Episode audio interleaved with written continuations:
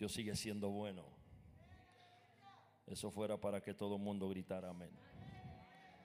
Dios sigue siendo bueno. Dios sigue siendo bueno.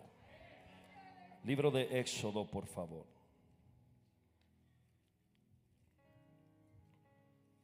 Su capítulo 27.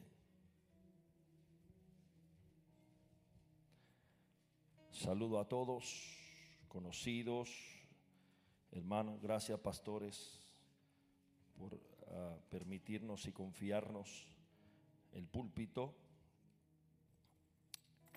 Bendigo a cada uno de ustedes. Reciban salud de mi esposa y la iglesia que pastoreamos, Centro Cristiano Pasión allí en Odessa. No le voy a decir la bella ciudad de Odessa, porque si usted ha estado por ahí, pues de bello no tiene nada. Libro de Éxodo capítulo 27. Y arresto su atención a, al verso 20 y el verso 21, por favor. Mientras yo lo leo, usted me sigue con su vista. La palabra de Dios dice así, en nombre del Padre, del Hijo y del Espíritu Santo y la iglesia que le espera dice, y mandarás a los hijos de Israel que te traigan aceite puro de olivas machacadas para el alumbrado, para hacer arder continuamente las lámparas. En el tabernáculo de reunión, afuera del velo que está delante del testimonio, las pondrá en orden Aarón y sus hijos para que ardan delante de Jehová desde la tarde hasta la mañana como estatuto perpetuo de los hijos de Israel por sus generaciones. Voy a leerlo una vez más. Preste atención, hay algo encerrado aquí y necesito que usted lo capte. Y mandarás a los hijos de Israel que te traigan aceite puro de olivas machacadas para el alumbrado. Escuche, para hacer arder continuamente las lámparas en el tabernáculo de reunión afuera del velo que está delante del testimonio, las pondrá en orden Aarón y sus hijos para que ardan delante de Jehová desde la tarde hasta la mañana, como estatuto perpetuo de los hijos de Israel por sus generaciones. El verso 20 dice para ser arder continuamente las lámparas. El verso 21 dice, desde la tarde hasta la mañana. Predico bajo el tema en busca de una relación. Padre, estamos delante de tu presencia, estoy delante de tu iglesia y es la niña de tus ojos. Permíteme ser el puente, Señor, de bendición para alguien en esta tarde. Señor, como siempre te he pedido que mientras yo hablo, tú levantes, tú restaures, tú hagas lo que tengas que hacer con tus hijos. Este pueblo no me vino a ver a mí, viene a escucharte a ti, quiere escuchar una palabra tuya, Señor. Háblanos en esta tarde. Yo quiero que usted levante su mano arriba. Señor, háblanos. Háblanos, Señor, lo suficiente para entender que si hemos cometido errores, somos perdonados. Háblanos hasta entender, Señor, que el pecador, sus pecados le son perdonados. Háblanos, Señor, hasta que entendamos, Señor, que tú eres fiel y justo. Y que tú estás aquí para cada uno de nosotros en el nombre de Jesús. Amén. Amén. No busques tener una experiencia. Vamos, dígale. Busca tener una relación. ¿Sí? Esa fue la persona equivocada. Ahora volteé para el otro lado. No busques tener una experiencia. Busca tener una relación. Tome su asiento si se puede sentar. Eh, no busques tener una experiencia, pero busca tener una relación. Porque mientras el mundo o la nación está en busca de una solución para esta pandemia, Dios está buscando a su iglesia para tener una relación. Yo no sé a quién le voy a predicar, tal vez no me reciba mucho aplauso, tal vez no haya mucho amén, pero yo lo voy a decir así. Mientras el mundo se torna un caos total, la iglesia debe de estar buscando tener una relación con Dios. Ven acá, te vengo a hablar en esta tarde. Hoy empiezo de nuevo, vamos, hoy empezamos de nuevo. Necesito de su atención, por favor, porque estoy convencido que si le prestamos a Dios nuestros oídos, eh, saldremos de este lugar bendecidos. Yo no vine de lejos a perder mi tiempo y yo no creo que usted está aquí para perder su tiempo tampoco. Yo creo que yo necesito que Dios me hable. Yo creo que yo necesito salir diferente de aquí hoy. Pero mire algo por favor.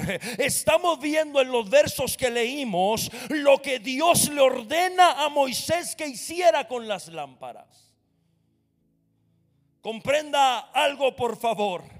Usted y yo tenemos que entender algo, vuelvo a repetir, es una orden de lo que Él tiene que hacer con las lámparas, una orden, un mandato. Y si hay algo que tenemos que entender, es que cuando Dios va a trabajar su plan, Él lo va a hacer con gente que, entienda la responsabilidad, que entienda que hay un mandato. Él va a hablarle a gente que comprenda y se atreva a abrazar la responsabilidad de hacerlo. Pero existe algo y nosotros no entendemos, por eso nos chocamos eh, eh, eh, con, con la pared, porque a usted y a mí no nos llamaron para entender el plan de Dios.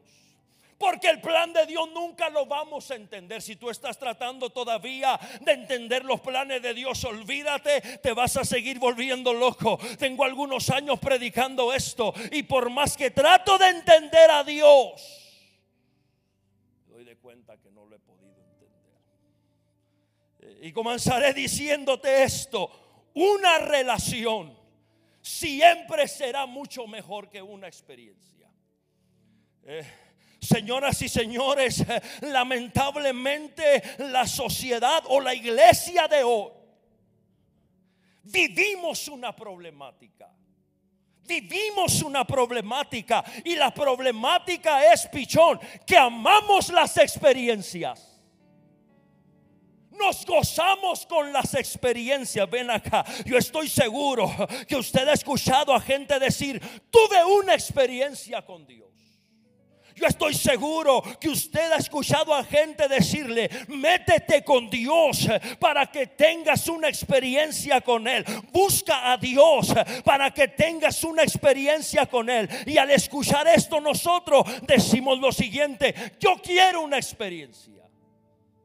Yo quiero, yo anhelo, yo necesito una experiencia. Pero yo vengo en esta tarde con un mandato de Dios a decirte que una relación es más que una experiencia. Que una relación vale más que una experiencia. Si usted me pregunta por qué, le tengo la respuesta. Porque una experiencia, aunque la tengas a diaria, es solamente una experiencia. Una experiencia, aunque la tengas a diaria, es pasajera. Ven acá, te estoy predicando a ti. Las experiencias son buenas porque te dejan un aprendizaje. Pero son pasajeras nunca serán eternas. La realidad es eh, que se siente bien mientras estás teniendo la experiencia. Mientras estás teniendo una experiencia, todo se mira bien, todo se mira lindo, todo se mira bonito, todo es hermoso y agradable. Pero eso es mientras tienes la experiencia. Y una vez que se termina ese momento, y una vez que se termina esa experiencia, todo queda en un solo recuerdo. Amados hermanos, desde que se termina ese momento en su vida, desde que se va ese espacio de su vida, inmediatamente queda solamente un recuerdo. Qué serio, me parece que estoy solo acá ahora yo. Espero que esté conmigo. Y es ahí donde está el problema que la iglesia de hoy estamos caminando basados a solamente recuerdos. Ah, agradezco a Dios porque algunos de nosotros crecimos así. ¿Está conmigo? Agradezco a Dios por algunos de nuestros antepasados que crecimos así. Hoy oras porque oras. Ora por tu comida porque tienes que orar por tu comida. Agradezco a Dios por esta gente que un día nos dijo, hoy vas a la iglesia porque vas a la iglesia. No, yo, yo, yo, sé que usted aprendimos a hacerle caso a nuestros padres tanto que ahora le hacemos caso a nuestros hijos.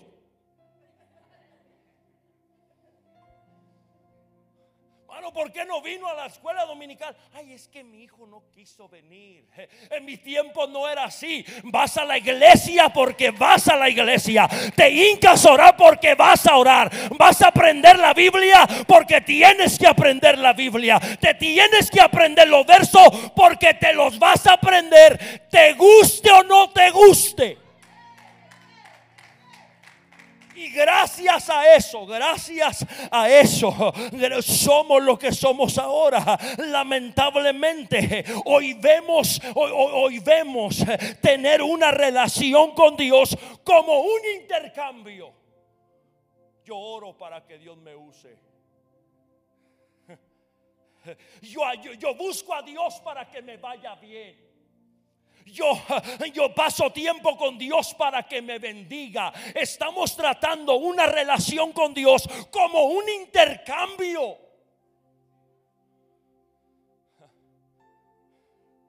Yo paso tiempo con Dios para que me bendiga y todo es hacer con Dios para que nos dé y se ha convertido en un evangelio de intercambio. Hacemos para que Dios nos bendiga. Ay, Dios mío. Discúlpeme si se le hace muy fuerte esto, pero el venir a la iglesia no es un intercambio mucho menos es una carga. Si se te hace una carga, vale más que empieces a llenar la aplicación de nuevo y la mandes al cielo otra vez. Porque el venir a la iglesia no es una carga. Ven acá, el orar no es un intercambio de nada. El ayunar no es un intercambio de nada. El adorar a Dios no es para que Él me bendiga. El alabar a Dios no es un intercambio. El ofrendar no es un intercambio. El buscar a Dios no es un intercambio. Y todo lo que hacemos dentro de una iglesia, dentro de un edificio, lo hemos tratado como un intercambio.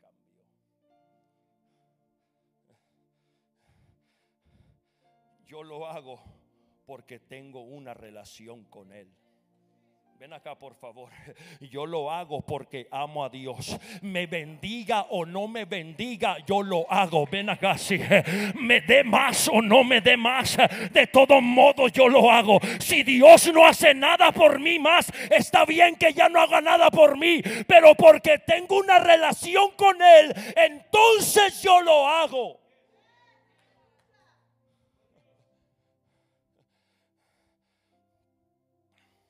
¿Sabe por qué? Porque sin Dios, pichón, yo me muero. Y sin Dios, tú te mueres. Yo no entiendo cómo la gente hoy en día, yo estoy seguro que nos vamos a identificar, hermano, ¿cómo le va? Uh, me va requete bien, pero no lo ve en la iglesia ni nada. Y, y yo todavía me pregunto, ¿cómo le hace este superhéroe? Si yo que estoy en la iglesia me va pero tú que no vienes. Ah, pero tengo una relación con... Qué mal estás, qué mal estás, qué mal estás, qué mal estás, qué mal estás. Hermano, comparta una... Porque me tengo que preparar. Y todo el año. E, entonces mientras no nos prestan el púlpito no oramos. ¿Me permite quitar el saco aquí?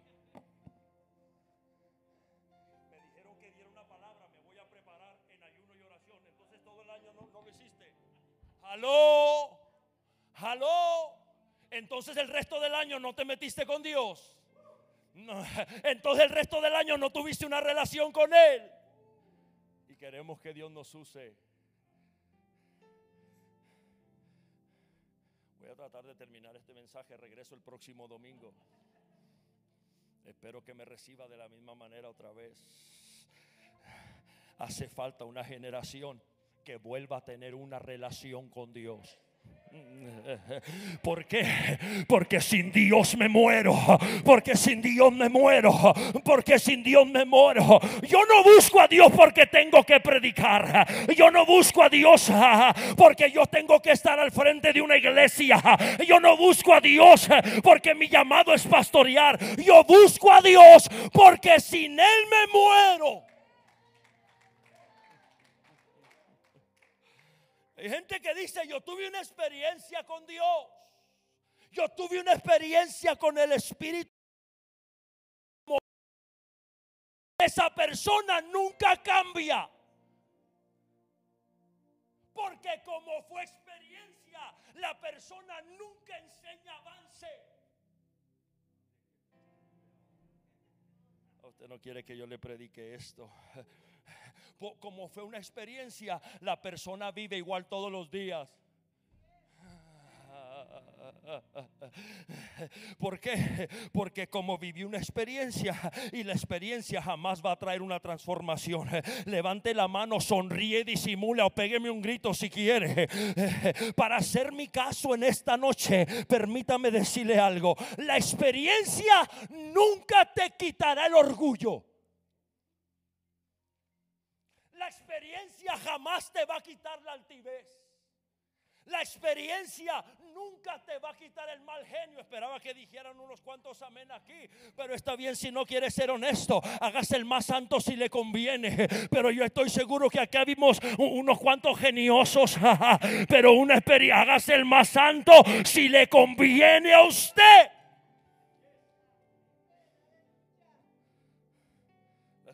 Jamás te va a quitar lo chismoso.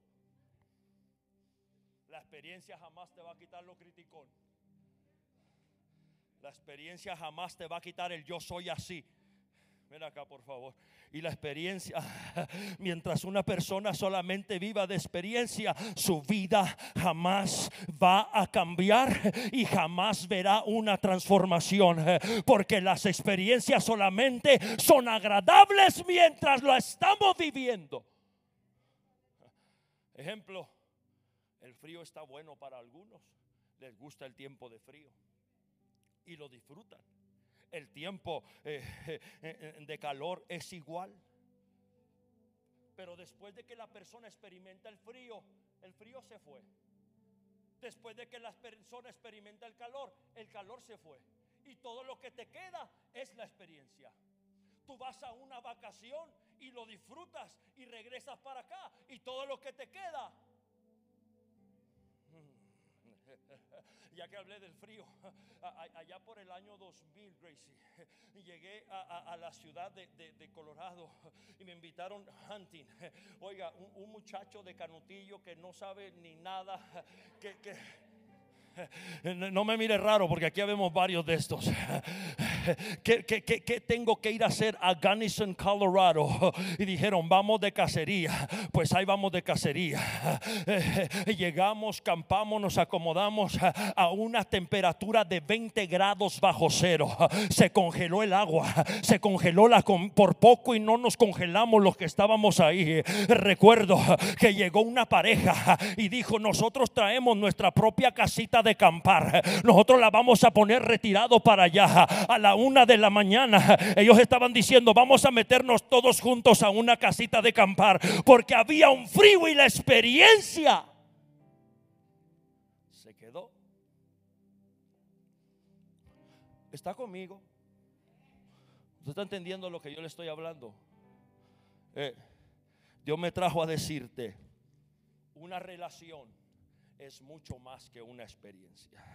No me malinterprete, por favor, lo que voy a decir, pero me voy a atrever a decir algo. Me voy a atrever a decir algo. Hoy en día tenemos iglesias donde no hay presencia de Dios. Y la única manera que se mueve Dios es si lo provocan. Ay, Dios mío. Yo he estado en muchos lugares, yo sé de lo que estoy hablando. Entonces, esa iglesia vive de experiencias. Dios mío, ayúdanos, ayúdanos, ayúdanos. Una experiencia servicio tras servicio. Ay, yo quisiera que el servicio del domingo, el próximo domingo se ponga igual. No te equivocaste. La Biblia dice que vamos de gloria en gloria, eh, que vamos de avance. Lo que se vivió en el servicio de ayer jamás volverá a ser el mismo servicio que sigue. Jamás volverá. Alguien tiene que entender lo que yo estoy hablando aquí, porque hay gente que tiene que provocar a Dios que descienda, porque solamente vive de experiencia. Lamentablemente nos hemos convertido en iglesia de experiencia. Si tenemos que provocar a que Dios descienda, estamos en serios problemas. Porque cuando hay una iglesia que tiene relación, Porque cuando hay una iglesia que tiene relación, usted está pensando que yo estoy hablando del edificio, no, yo te estoy hablando a ti. Cuando hay una iglesia que tiene relación, yo no necesito hacer mucho para que Dios se haga presencia. Yo no necesito brincar tanto para que Dios haga presencia. Cuando yo tengo una relación con Dios algo se tiene que mover, algo tiene que suceder. En cuanto entra por esa puerta, algo tiene que moverse en usted. Al momento de abrir la puerta, ya tiene que haber matado la carne en su casa. Gente que piensa que la carne se mata aquí. Olvídese de eso la carne mátela en la casa. Y cuando entre por esa puerta, entra por sus puertas con acción de gracias. Por sus atrios con alabanza. No, yo no sé a quién le vengo a predicar ahora. Cuando usted tiene una relación, usted canta y algo se siente. Cuando usted tiene una relación, usted levanta la mano y algo se siente. cuando usted tiene una relación, el servicio no es pesado. Si no dice amén de perdida, diga, háblanos Señor. Hace tiempo que aprendí esto. Tengo 10 años predicando. Pero aprendí esto en el camino. El predicador que camina por relación nunca depende de una buena música. El predicador que camina por una relación nunca depende de la multitud. El predicador que camina por una relación nunca depende de una audiencia.